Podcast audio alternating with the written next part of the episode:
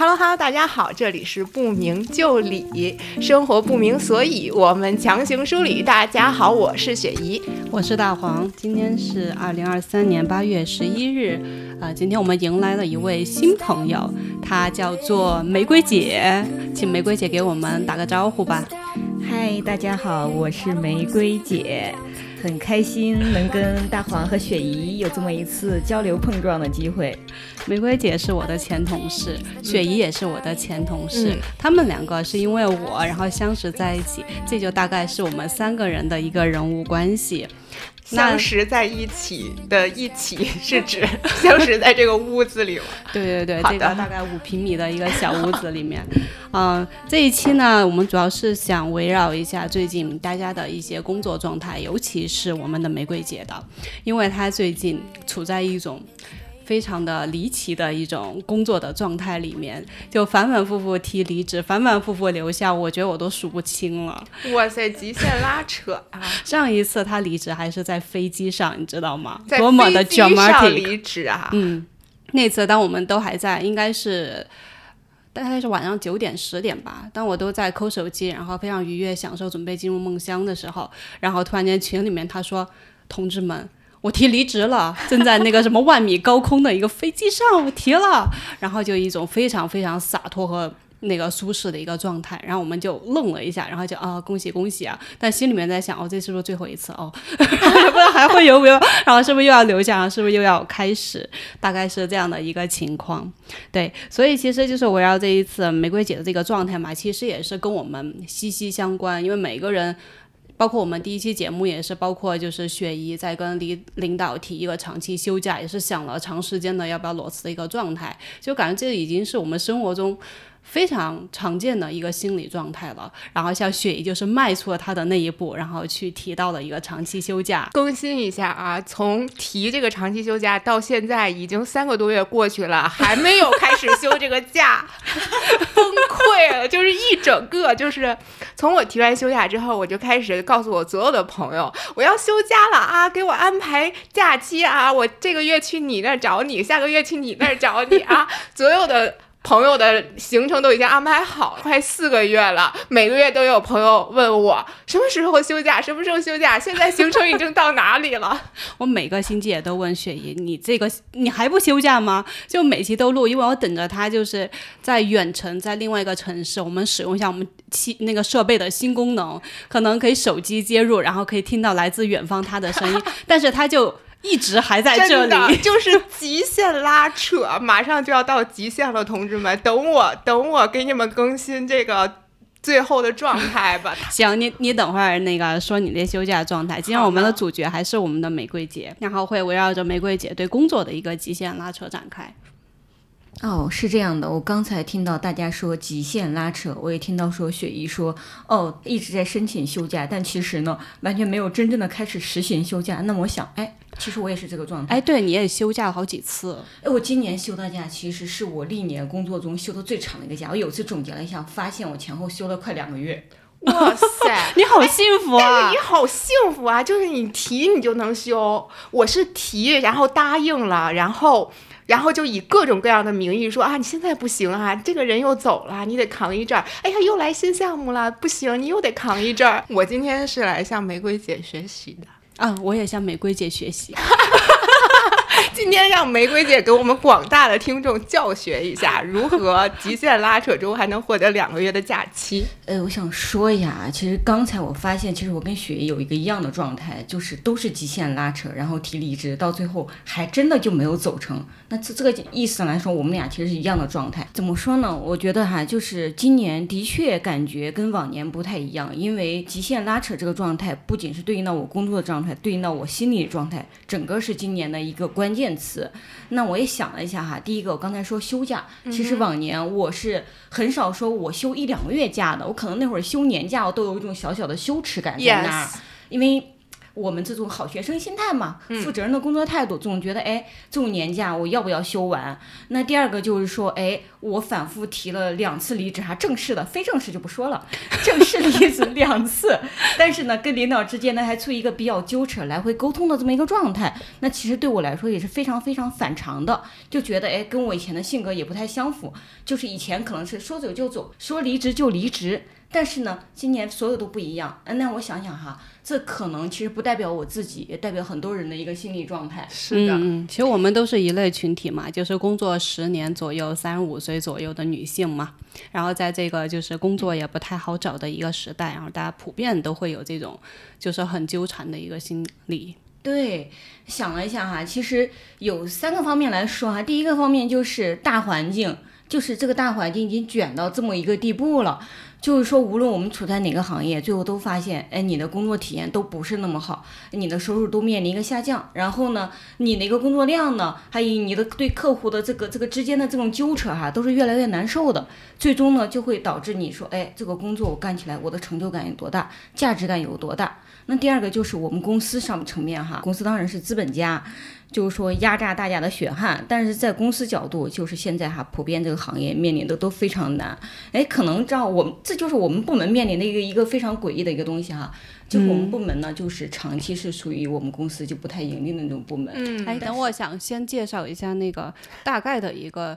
那个那个职业的背景吧，就我们三个其实都是这同一行业的规划设计的嘛。然后像我们就是更偏那个设计的这种工种，然后像那个玫瑰姐的话，她就更偏向咨询，就是更偏那个前端，对前端的这一块儿。所以呢，也是在一个非常那个，其实已经在我们看来已经很牛的一个平台上，然后工作了已经有三年了吧。对吧？小三年，对对对，也挺长时间了。然后就之前也是在很多这种就是很很牛背景的这种咨询平台工作。然后长期以来，在我的心目中，他都是一个非常能打的一个人，就是会感觉他工作就很有干劲，然后一直都非常有能量的走下去的一个状态。然后就是这样，然后他依然还是就是会现在面临着这种纠葛的状态。因为像我多多少少哈，还是会对专业。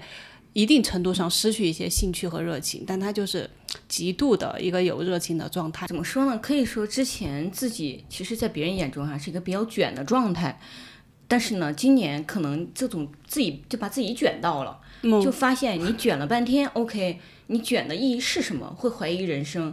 你是说，哎，从金钱物质上，你给自己卷到了一个比较好的结果，还是在？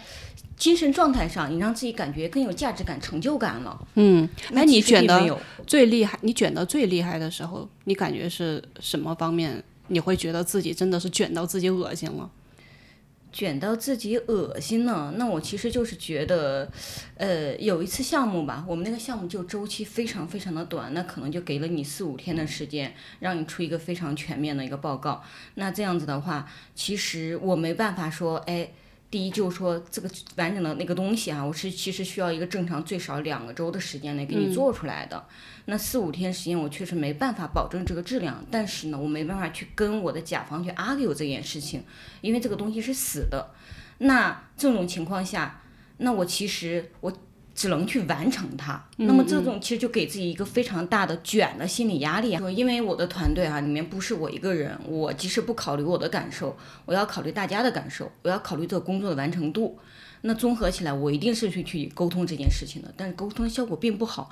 所以那一刻，你是一个万念俱灰的状态，你知道你没得选，那你必须要完成眼前这条河，你一定要跨过去它。但你就在想，我怎么去跨过？最后肯定是把你自己就是脱成皮的一个状态，嗯嗯，那最后你自己心理上面临刚才说的这种万念俱灰哈，不知道怎么去解决这个问题。那同时生理上呢，你达到了一个非常非常疲惫、极限疲惫的一个状态。那这种状态下，你觉得哎？我工作意义到底是什么？对，我记得那会儿就是玫瑰姐很夸张的有一次，就是她说她凌晨两点，应该是不止那一天，已经长时间，可能很晚很晚就到小区了啊。两点到小区，身体是晃的，然后就让他们保安就是非常担心，然后就会上去问他，就是就是呃状态怎么样？不是不是，他问我说，哎，你是不是喝酒了？工作到眩晕。好吧？对对对对对，就是工作卷到一致状态，你就是你的精神状态跟你的心理状态跟喝多了是一样的。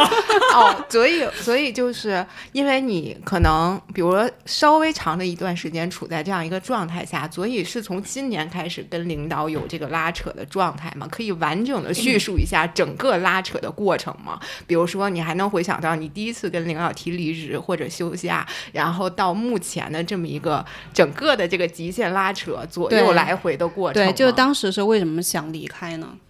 呃，我刚才提到嘛，就是说，嗯，在一个那么极限的节奏下，然后呢，我还是完成了这个工作哈，等于说也也大家也都比较满意。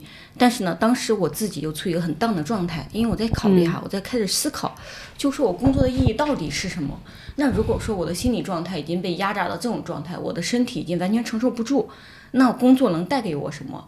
那我就觉得这种无论是身体上、精神上，还是说金钱回报上面，其实已经对我来说没有什么更多的意义了。嗯，所以呢，我当时在一个周末呢，就非常冷静的以发微信的方式，嗯，跟我的领导提出说，哎，我打算离职了，以及我的 last day 大概定在哪个时间。哦，你当时就一口气连 last day 也说了，对，哎，但是这次是正式还是分非正式的？正式的，好第一 OK 次正式 OK，第一次 对，因为我当时那么想，是因为我不想给自己留后路，嗯，所以呢，我在想，哎，我就跟他说，我。呃，last day 是哪哪两天，呃，哪哪一天左右？然后呢，我大概在什么什么时间开始休假，休两周假，因为我的年假非常多。你是以通知的形式告诉他？其实可以这么说，没有商量，因为我真的当时觉得没有必要再商量了。嗯嗯，对，但是我的领导当时也以一个非常冷静的状态哈回复我了，就说、四个字。嗯，好的，对，是这样子的，他算是秒回，对，就回嗯，好的，然后就说接下来有什么工作交接可以给谁安排，然后就可以走这个流程，大概就这个意思。就你知道吗？就是像玫瑰姐在他们公司的那个职责，嗯，就相当于一人之下，万人之上，没有那么夸张，没有那么就是夸张。一人之下大概五六个人之上吧，大概是这种情况。然后就是他如果提离职走了，其实剩下这些摊子，其实领导是会、会很难处理的。嗯，所以我们大家都很懵，就是这个领导他在想什么？那既然领导当时是这样回的，但是后来肯定是采取相应的行动，开始拉扯了，是吧？因为然后提完之后，我当时第一反应是，当然是就说，哎，领导没有对我表达出任何想进一步沟通的意向，但是好像也在我预料的范围内。我因为我当时的确是要走的，嗯，哎，我觉得都 OK 的。但是呢，哎，我跟我的朋友沟通，我朋友就觉得不，你你不能这样子。他会觉得你怎么着一定要跟你的领导把话说清楚，说你即使走了，那这个话一定要说清楚嘛。那这样子的话，大家都不会有留遗憾，就说也不会影响到你跟公司也跟领导之间的关系。那我第一反应是说，我说为什么要说清楚？我已经做了这个决定了呀。嗯，但是呢，就是在我的朋友看来就觉得这样是不合理的，就说你跟你的领导，你看你们也之间有个彼此信任的关系哈，也认识很久了，也不一定不一定纯粹的是那种领导上下级的合作关系，有时候呢也会有一存在一些这种伙伴呀、革命友谊朋友啊、革命友谊啊这种关系，就说没必要，就说我们还一定要看一下领导对你的想法。包括你对这个公司的想法，你也可以看一下他对你未来职业规划的一些想法，等等，都可以大家推心置腹的聊一聊。哎，那我想，哎，确实有道理哦。就说，嗯，大家就是买卖不成仁义在嘛。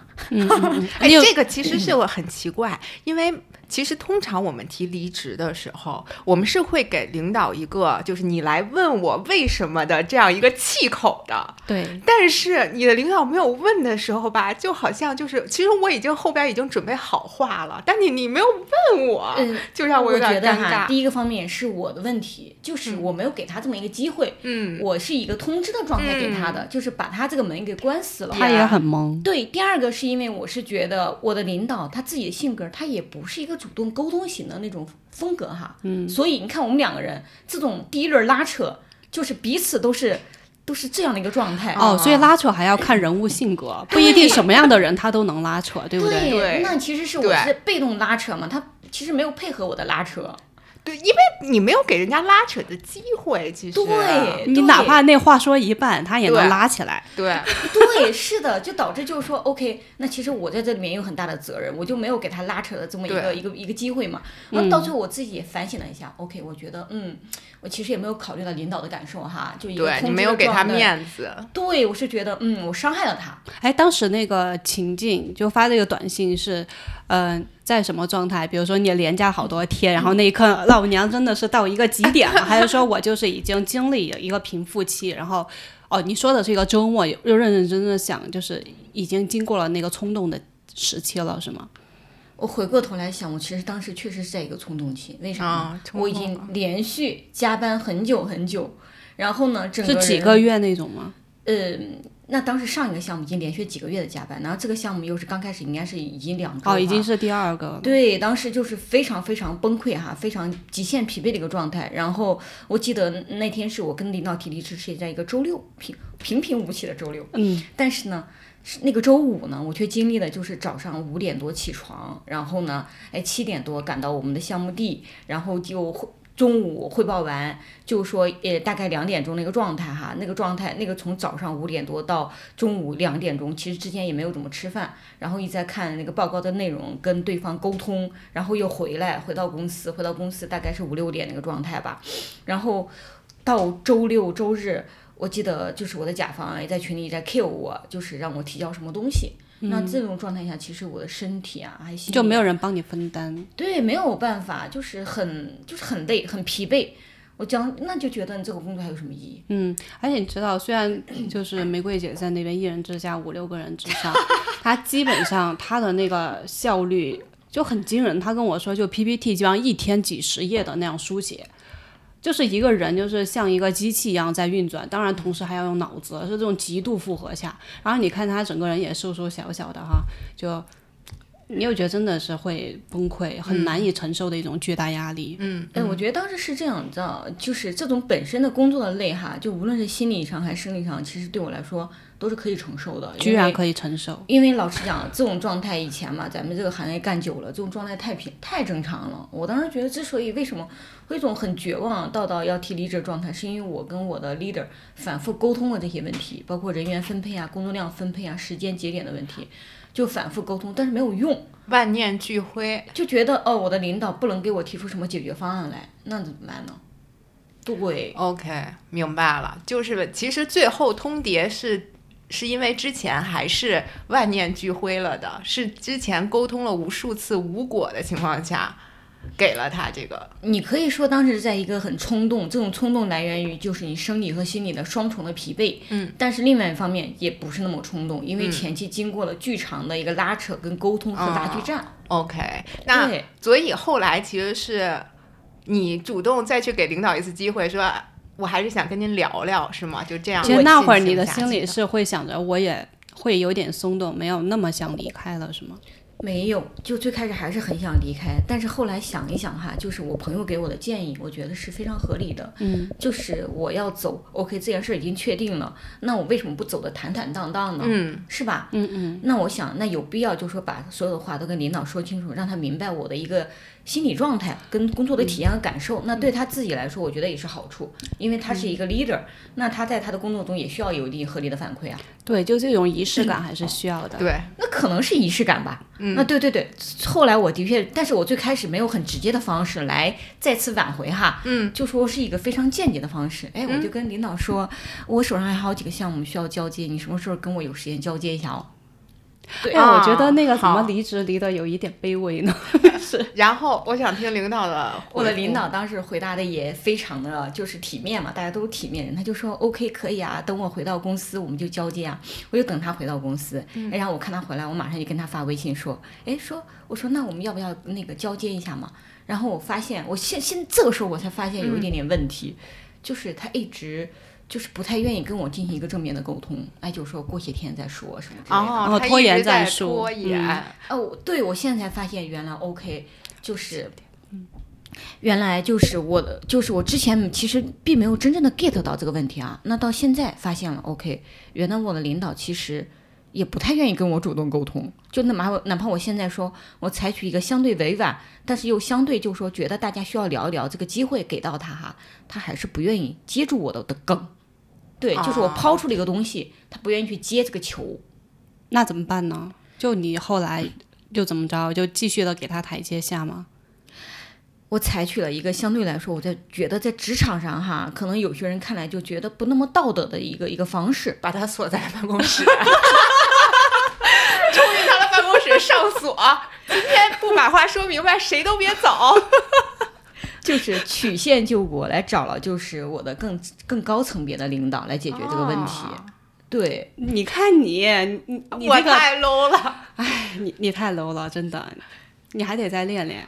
老实讲，如果我把我的领导锁起来哈，采取你刚才说那种方式，我觉得也不一定有用。他很可能就是非常 nice 的、非常温和的来面对我的一个疑问。对，就一直嗯嗯好的。哦，所以你找你的更上层次领导是怎么说的？对，我就跟他聊了，就是我为什么选择离职这件事情，然后告诉他几个原因。嗯，然后我的上层领导。嗯，怎么说呢？也给出了我一系列的解决方案。但是我想，我的上层领导他是个情商非常高的人，他一下就 get 到我的意思了。他 get 到我找他，其实是想通过他来跟我的直属领导有一次沟通。明白，就是实际上你没有跟他说你的直属领导就是逃避这件事情，但是他从你的言谈话语中已经 get 到这层意思了。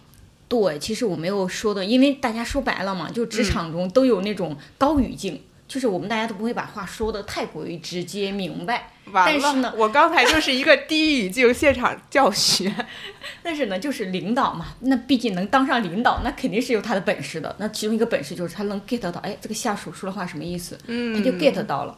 然后他也采取了一种非常体面的方式，来去跟我的直属领导沟通的这件事情。嗯，他把直属领导叫到办公室。这样的就是说啊，找了我的。更大的级别的领导聊这件事情，然后呢，就是我更大级别领导就是一个非常有情商的人哈，一下就 get 到我的 point 了。然后呢，他可应该是跟我的直属领导传达了我的想法。后来呢，当然我的直属领导依然没有主动找我聊。嗯，你直属领导是一个男的吗？当然是个男生哦，应该是个男士，学历还很高，对，学历非常高，然后平常也是温文尔雅，看起来人畜无害。哦，好讨厌这种就是冷处理事情的男的呀。那我觉得他就是多多少少会有一点带一点回避的特质了。然后后来还是我主动跟他说，我说 OK，我们要要要不要聊一聊？嗯，但这次。挺好，就是他算是配合了，那我觉得这已经算是一个进步了吧。嗯嗯。然后我们就嗯就聊了大概四十分钟左右，那我觉得聊的过程中还是就说蛮有收获的。为啥呢？因为我跟我的领导认识那么久，后来我就发现啊，我们所有的沟通都是基于工作层面的交流，就工作技术层面、工作流程方面，那从来呢就没有就工作本身感受、体验、工作的环境。公司层面聊一聊东西，从来没有过。嗯，等于说这次呢，算是跟他沟通了一下，也了解到他的一些想法。然后呢，我的领导也非常尊重我的想法，他就说：“OK，你先想一想，你要不要走？说你，我肯定是希望你留下来的。那我才希，我才说哦，原来你是希望我留下来的。我说我一直以为你很讨厌我，对我有很大的想法。我说要不然为什么我提了离职之后，你第一反应就秒回说好的？”原来他他说他是很在意，还是说在意我留不留下这件事情，还是希望我留下来的？那我说，其实这种话对他来说，我觉得对一个他这么内敛的人来说，哈，其实是蛮难的，就是让他说出这种话。嗯，他很难去对人说，哎，我希望你留下来。嗯，我希望你再考虑考虑。嗯，对他来说很难。但是，所以你后来又留下来，肯定不是因为他这句话嘛，还是有其他原因的吧？还有就是这中间你就休假了是吗？还是对我休了一个很长的假，就因为这一次就大家都谈开了，然后你也的确这个休假他也就非常爽快的答应了。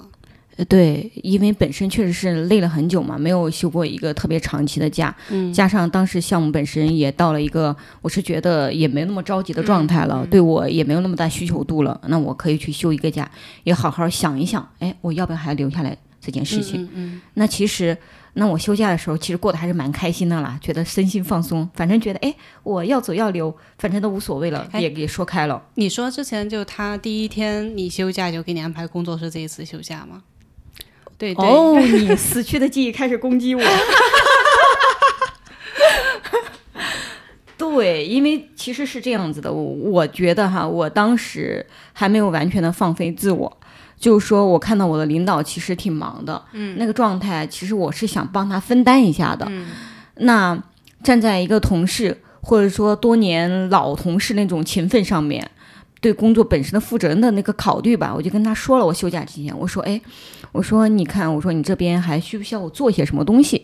我说如果说工作方面对我有额外的安排的话，我可以推迟这个休假，嗯，对吧？哎，你说这种我们应该鼓励吗？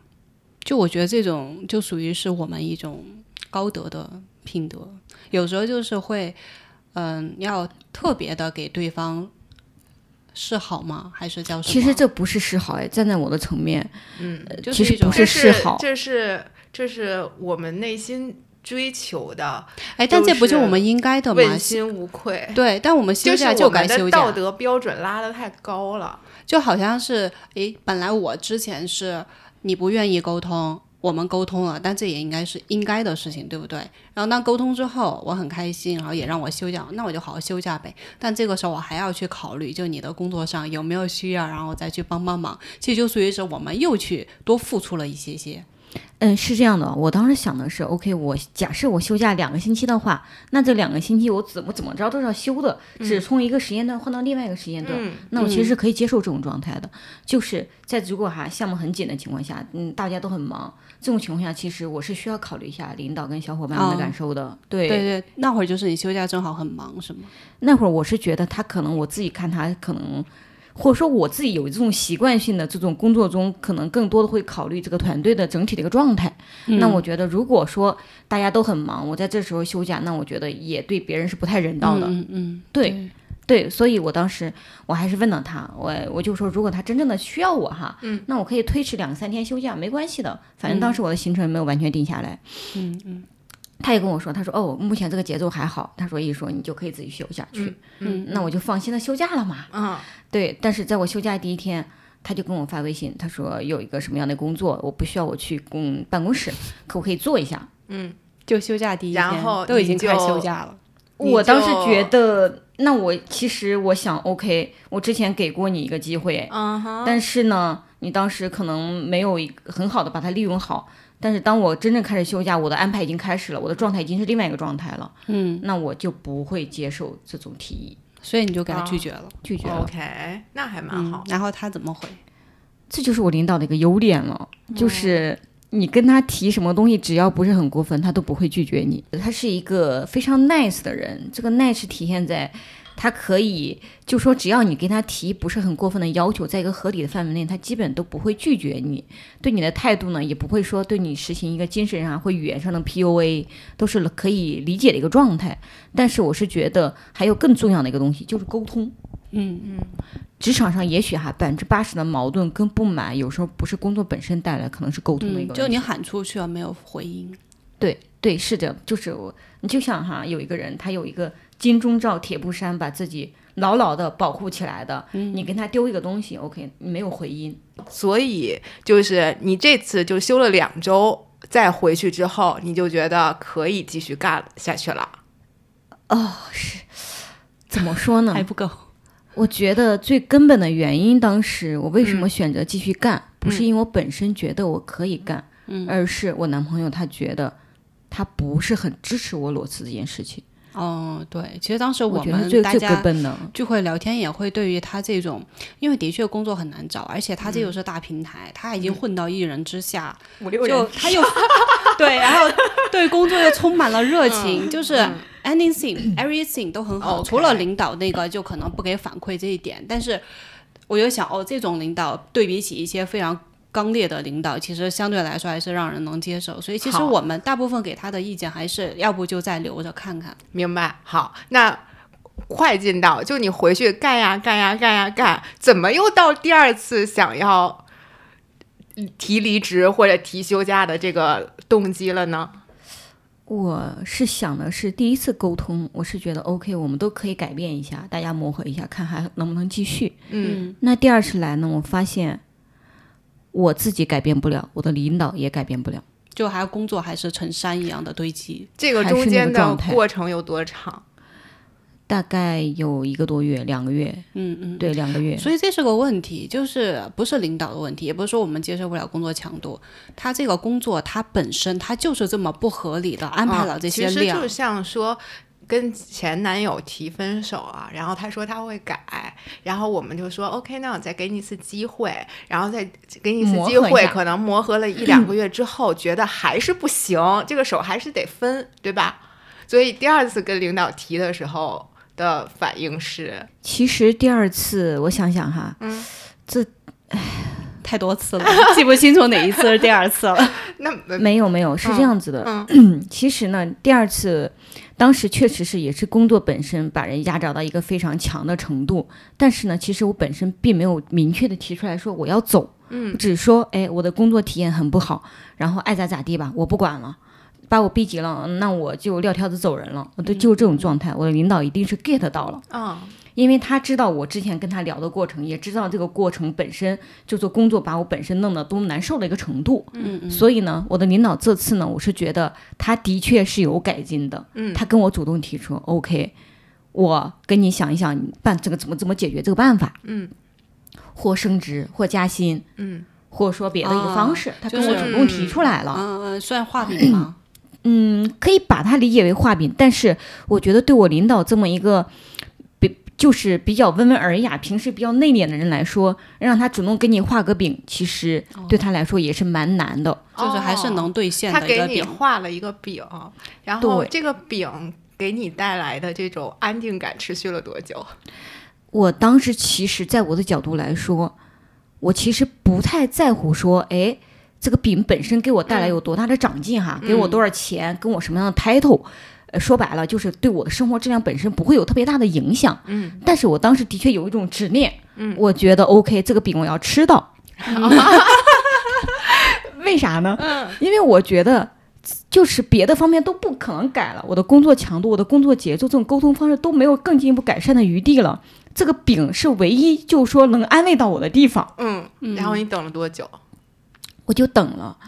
然后呢，我发现这个饼仍然是一个悬在空中呢，一直没有落地的一个饼。嗯再加上当时我的小伙伴也离职了，然后给我的心上又是重重的来了一锤。嗯，那又没有饼，饼也没，就是饼也没吃到。然后呢，你平常跟你朝夕相处的，就是合作那么好的小伙伴也离职了。嗯，那当时整个就是一个大 emo，又 emo 了，然后又提了，对，非常非常的 emo。我当时就觉得 OK，我可能干不下去了。然后我的领导，嗯，我觉得他当然就说他还是非常 nice，告诉我说 OK，你先去休息一下。又要休息了。对我这就是，所以我今天今年休了好多好多假呀，就是一 emo 就休假。对我的确是好，我又去休了假了，然后我在飞机上万米高空上面看了一下，哦，采用那个什么，当时还做了一个头等舱啊，就非常写了一个小作文，然后当时在那种状态下，哎，就觉得，嗯。就是哎，我要我是不是要把我的心路历程？其实之前跟领导哈，就是通过这种微信反复拉扯方式，已经跟他说了很多，但是觉得现在我有必要写个正式的，比较成体系化的，这也是咱的职职业病哈。嗯小作文把这件事情跟他理清一下，就是来告诉他一下，就是说其实还是一个通知的状态哦，只是这个通知是更采取一个更人性化、更合理的一个方式。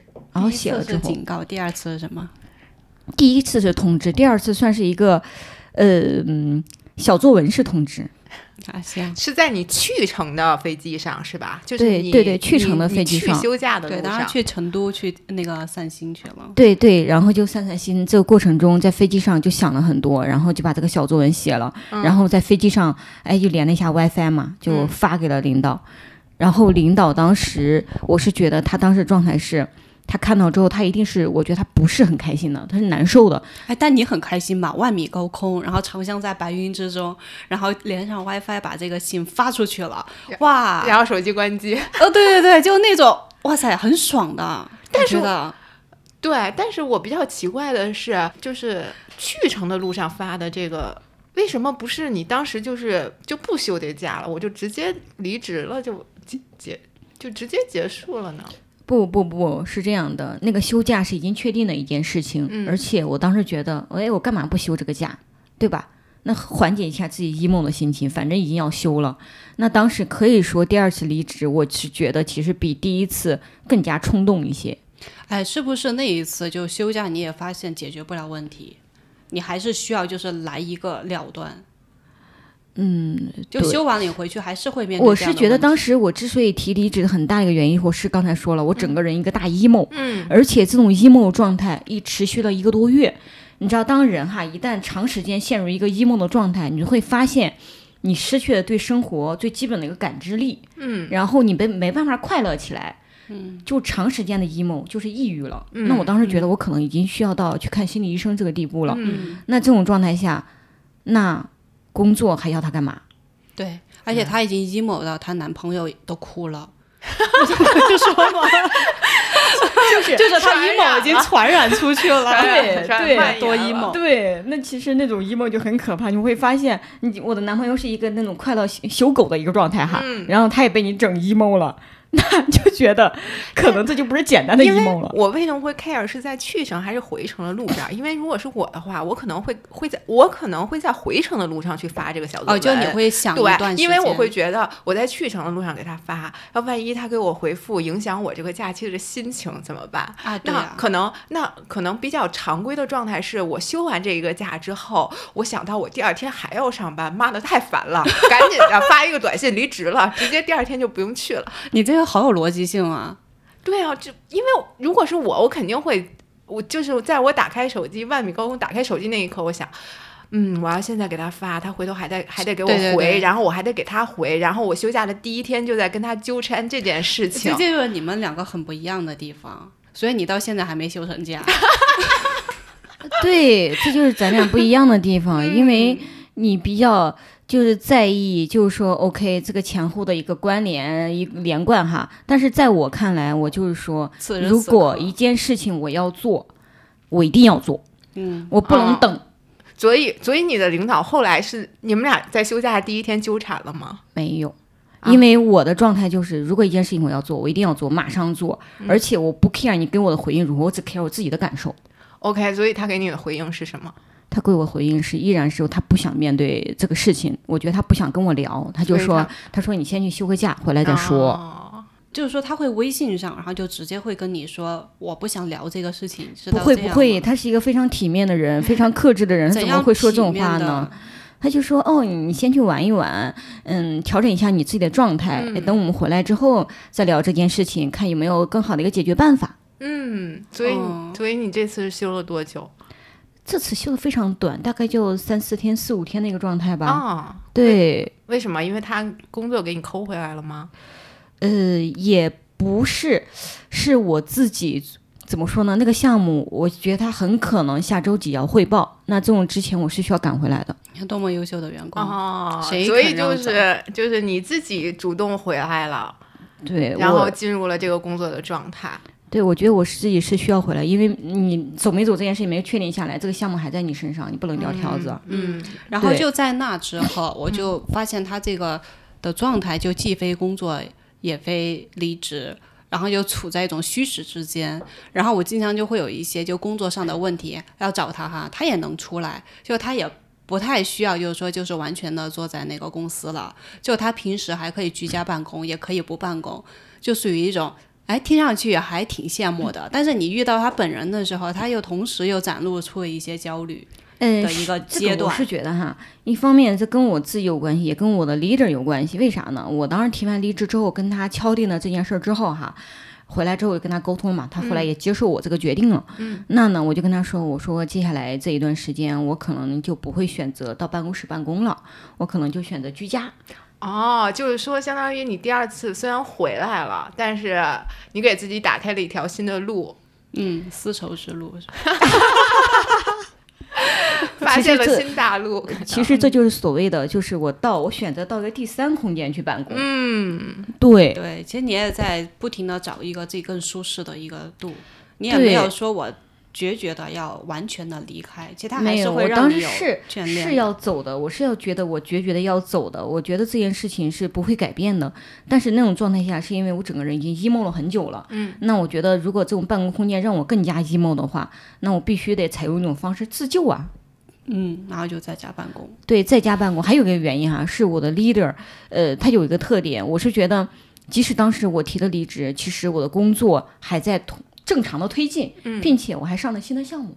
嗯，对，其实这种感受很难受，就是你想休假或者你那种 emo 的状态，你就是想跟工作就一切做个切割，呃做个，切割的，但他那个状态就是领导就一直嗯嗯好的，然后各种温文尔雅，然后不停的把工作量往你身上堆，然后他也知道你的那种工作使命感不允许你去不好好对待这个工作，所以你就感觉其实自己是，我不知道是不是会有一种被欺负了的感觉。怎么说呢？我其实平时是一个还蛮蛮内敛的一个人哈，就不太就是善于表达自己的情绪。只要这个情绪我能消化掉，我就不会表现出来。所以哪怕我内心波涛汹涌，就是已经炸到一定程度，但是我同事永远看起来就是一个风轻云淡，觉得成竹在胸的一个状态，看不出来我内心那种拉扯呀、内耗。但是当时的确，我在你刚才说那种状态下，我是爆发了的。嗯，因为我觉得直接正面的爆发吗？爆发了，对，因为我觉得我再这样子就是一直内耗下去，我整个人可能真的就是完全的，就是崩掉了。嗯，对你需要给自己找一个突破口跟发泄口来解决这个问题，所以我是爆发了的。所以你爆发之后的结果是得到了居家办公的这样一个结果吗？这个怎么说呢？我觉得我爆发之后得到的结果是，领导不再给我安排新的工作了。啊，哦，他其实就也可能另取其他路了，是不是？他是不是也会想着说，我就这就是我领导的一个好的地方，就是你跟他说什么，只要不是特别的过分，他都能接受。嗯呃，所以不管是因为你居家办公了，还是因为他不给你安排新的工作了，其实这些造成了你后来离职的这个想法就稍微削弱了一些，一直到现在都还留在这里吗？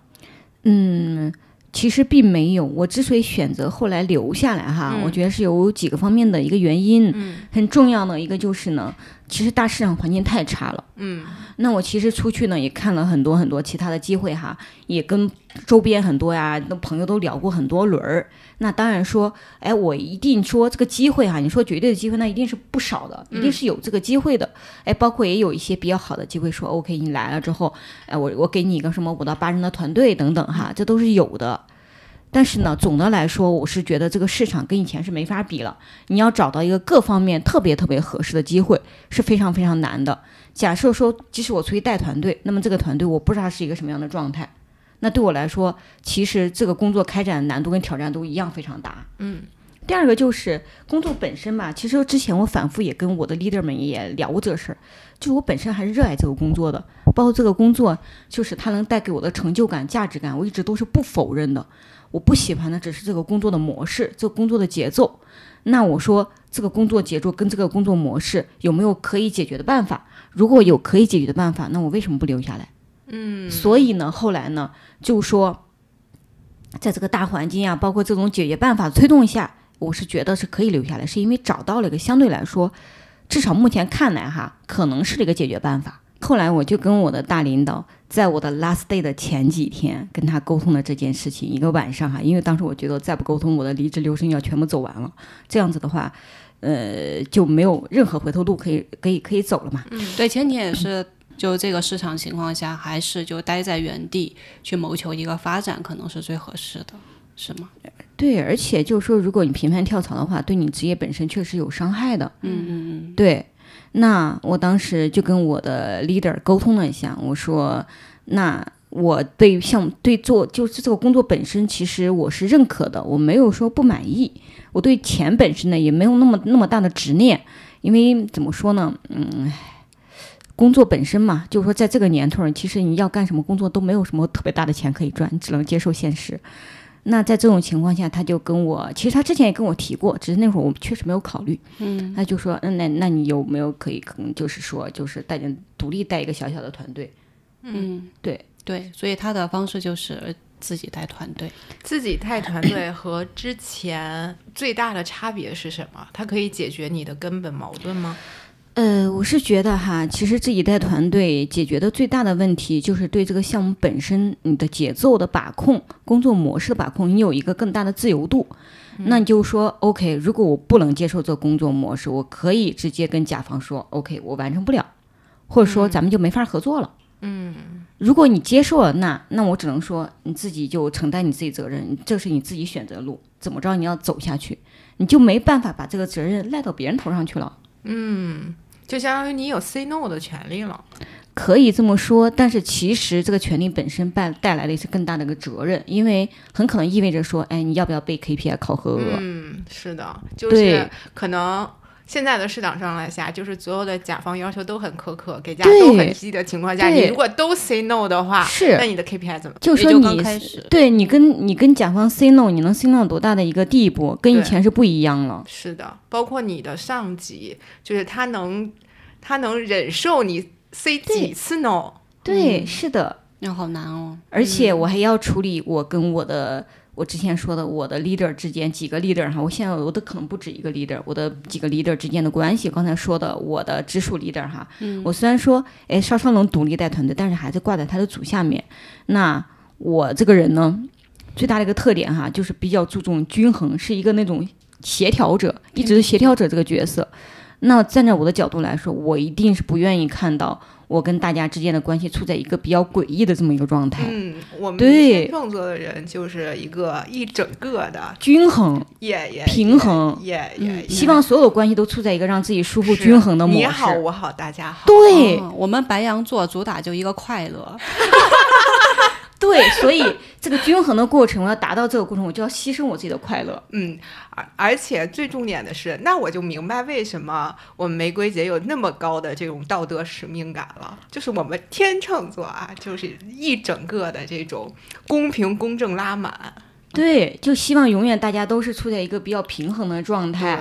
对，然后希望就是说，希望这个工作哈、既有成就感、价值感，然后大家工作氛围又好，嗯，又有发展空间。特别是啊，就是说，呃包括现在我处理这几个关系，我希望哎，就说大家都是哎，你们我们都好好的，嗯嗯，就是说不要伤感情，然后又能互相合作。对哎，但我会好奇哈，就是你现在是刚刚开始接受这个 KPI 的一个使命嘛？嗯，那接下来会不会也可能会遇到跟你原来这个领导遇到的同样的问题？就是他这个工作，他就是要求你短时间完成这个工作量，然后你手下就这么两个人，然后你如果一直一直不接，他就会你的 KPI 没法完成，那怎么办？那其实我现在已经面临这个问题了。怎么说呢？这个东西我自己也在慢慢摸索的过程啊。但是我想前期，既然就说领导给了你这个机会，嗯，那你既然选择去要这个机会了，嗯，那再难的路你只能是走，嗯，走不做不了，你只能走人啊。那能怎么办？你没有选，你的选择只有 A 和 B。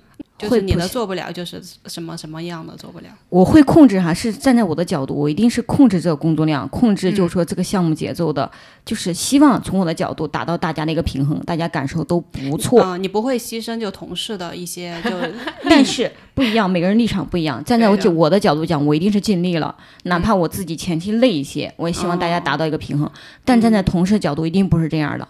站在同事角度，依然会觉得 OK，你 push 我 push 太狠了。嗯，就是角色互换了嘛，相当于他现在变成了他领导的那个状态。如果也出现了当时他碰到的那种情况，就是然后他手底下人很可能也非常 emo，然后向他来提很多对。我现在就在担心这种情况，他就是而且你知道一个很大问题啊，每个人对工作的那种承受力是不一样的。是的，在我看来，我一个月、一个月哎不一个星期，你让我干三十到四十页 PPT，对我来说肯定非常正常。嗯嗯，但是我不能以这个要求来要求我团队里面的人，是的，是的，因为对他来说，可能一个星期最多只能接受二十页的 PPT。嗯，那你怎么办？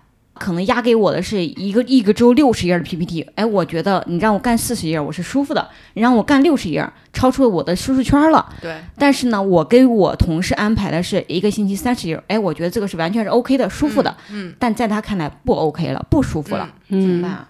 对，所以你现在就是一个探索过程嘛。然后你刚才讲的，我感觉特别像一个 PPT 的车间女工，知道吗？我们都是 PPT 车间女工难道你不觉得大家都是 PPT 流水线上的民工吗？哎呦，我的天哪！你知道那天，那天我跟我朋友说说，太可怕了！我昨天晚上被噩梦惊醒了。我噩梦的内容是什么？是我梦到小龙虾，就是成千上万的小龙虾变成了小龙虾军团，然后过来吃我、夹我，然后用他们的夹把我肢解了，然后把我吃掉。然后我就吓醒了，我就崩溃了。然后我跟我朋友说，然后我朋友说了一句话，我立马就好了。他说：“有成千上万的 PPT 可怕吗？”然后，然后我说：“你是懂怎么脱敏的。”我一下子就豁然开朗了，没有什么比我要再做二十年 PPT 更可怕的事了。嗯，以毒攻毒的方式。是之前就关于这个 PPT 啊，我有一段时间想，哎，我要不要干个副业或转行？哎，那会儿就想，哎，反正我自己又比较爱臭美，那我要不要干那种什么时尚买手哈？嗯哎，我就说了一下这个怎么做这个时尚买手。嗯，我想，哎，做时尚买手是不是就再也跟 PPT 就是无缘嘛？嗯就是彻底的脱敏。后来搜了一下，发现，在做时尚买手的一个基本的素质就是会写 PPT，那我的热情瞬间就浇熄了。算了，我想知道现在万物皆可 PPT，PPT 本身不可怕，是它背后的那些厂家们。PPT 没有错。对对对 PPT 对。怎么说？呃，对对对，是这样的。我觉得今天 OK，就是我们已经见证了，就是玫瑰姐整个一个工作的反复辞职、反复留下，然后最终选择一个继续当 PPT 的高级女工的一个状态。算是上了一个台阶。对对对，PPT 的一个车间领导。对，如果是要摆脱状况，要不然就是换个地方打，要不然我接着打，然后打到了这个地方的一个领袖，对吧？也就这样的一个办法了。玫瑰姐今天给给我们开辟了一条路，这条路是和领导去反复拉扯的这条路。嗯他最开始的时候也有那个过程，就是我不想沟通了。然后呢，我就是通知你我要离职，嗯，但是从通知到后来去跟领导沟通交流，到开辟出另外一条路，这个中间的过程是一条路。哎，所以拉扯是一条路。是的，包括我们第一期，就是我跟领导去谈判，我要休假，我要辞职，我要我不要辞职了，我又要休假了 的这个拉扯，它其实是一样的。人生就在于拉扯。呃，我是觉得哈，对我来说，呃，当然是这个过程非常，你说拉扯这个词给人感觉就非常难受，嗯，但其实这拉扯本身就是一个解决的过程，沟通的过程。是的，沟通是非常非常重要的。职场中的问题，后来发现其实沟通可以解决大部分问题。对，是包括那个雪姨，她在第一期的时候也讲到，没有想到跟领导沟通之后效果如此之好，到现在起码 解决了，虽然休假还没有开始，但起码加班减少百分之五十以上。对，对，我觉得是这样子的，就是留下或者走都是一瞬间的决定，但这个中间的那个过程其实非常的珍贵。就是我们大家选择走，我觉得也没有任何问题，但是你选择走之前，嗯的那个动机。肯定不是逃避这个问题，而是面对这个问题。嗯，对，其实哎，今天我觉得可能我们讲的也比较够，下一期可以专门就逃避这个事情是专门可以讲一篇的，因为相对于你们这样，就虽然说不同的性格，一个比较贵，一个比较战嘛，嗯但是同样的，他是选择了跟领导，然后是不逃避的一种形式去走。但在我的可能从业过程中，更多是被别人拉着走或自己主动逃避的一个过程。因为我现在回想，很多时候我年轻时候的那种潇洒转身，在外人看来可能是潇洒，但是其实你心里知道你是在逃的。状态，我们现在的这种拉扯和纠结，我们不管是跪着拉扯还是站着拉扯，这种在外人看来可能是非常不潇洒的，但可能是是非常不漂亮的，嗯，但是我们才是在真正的解决问题的。对，这就最后也形成一种自洽的模式嘛。还有就是在这个拉扯的过程中哈，正常来说，我们到了三十多岁这个年龄，其实三观早都稳定了。但是呢，嗯我今年的确经历了一个三观的重，就是破碎和重建的一个过程。那我觉得这个拉扯哈，本身就是让你进行一个内观、一个自省。嗯，那么在这个过程中，其实你发现你是成长了的。是，所以其实讲到这儿，差不多我们该喝酒去了。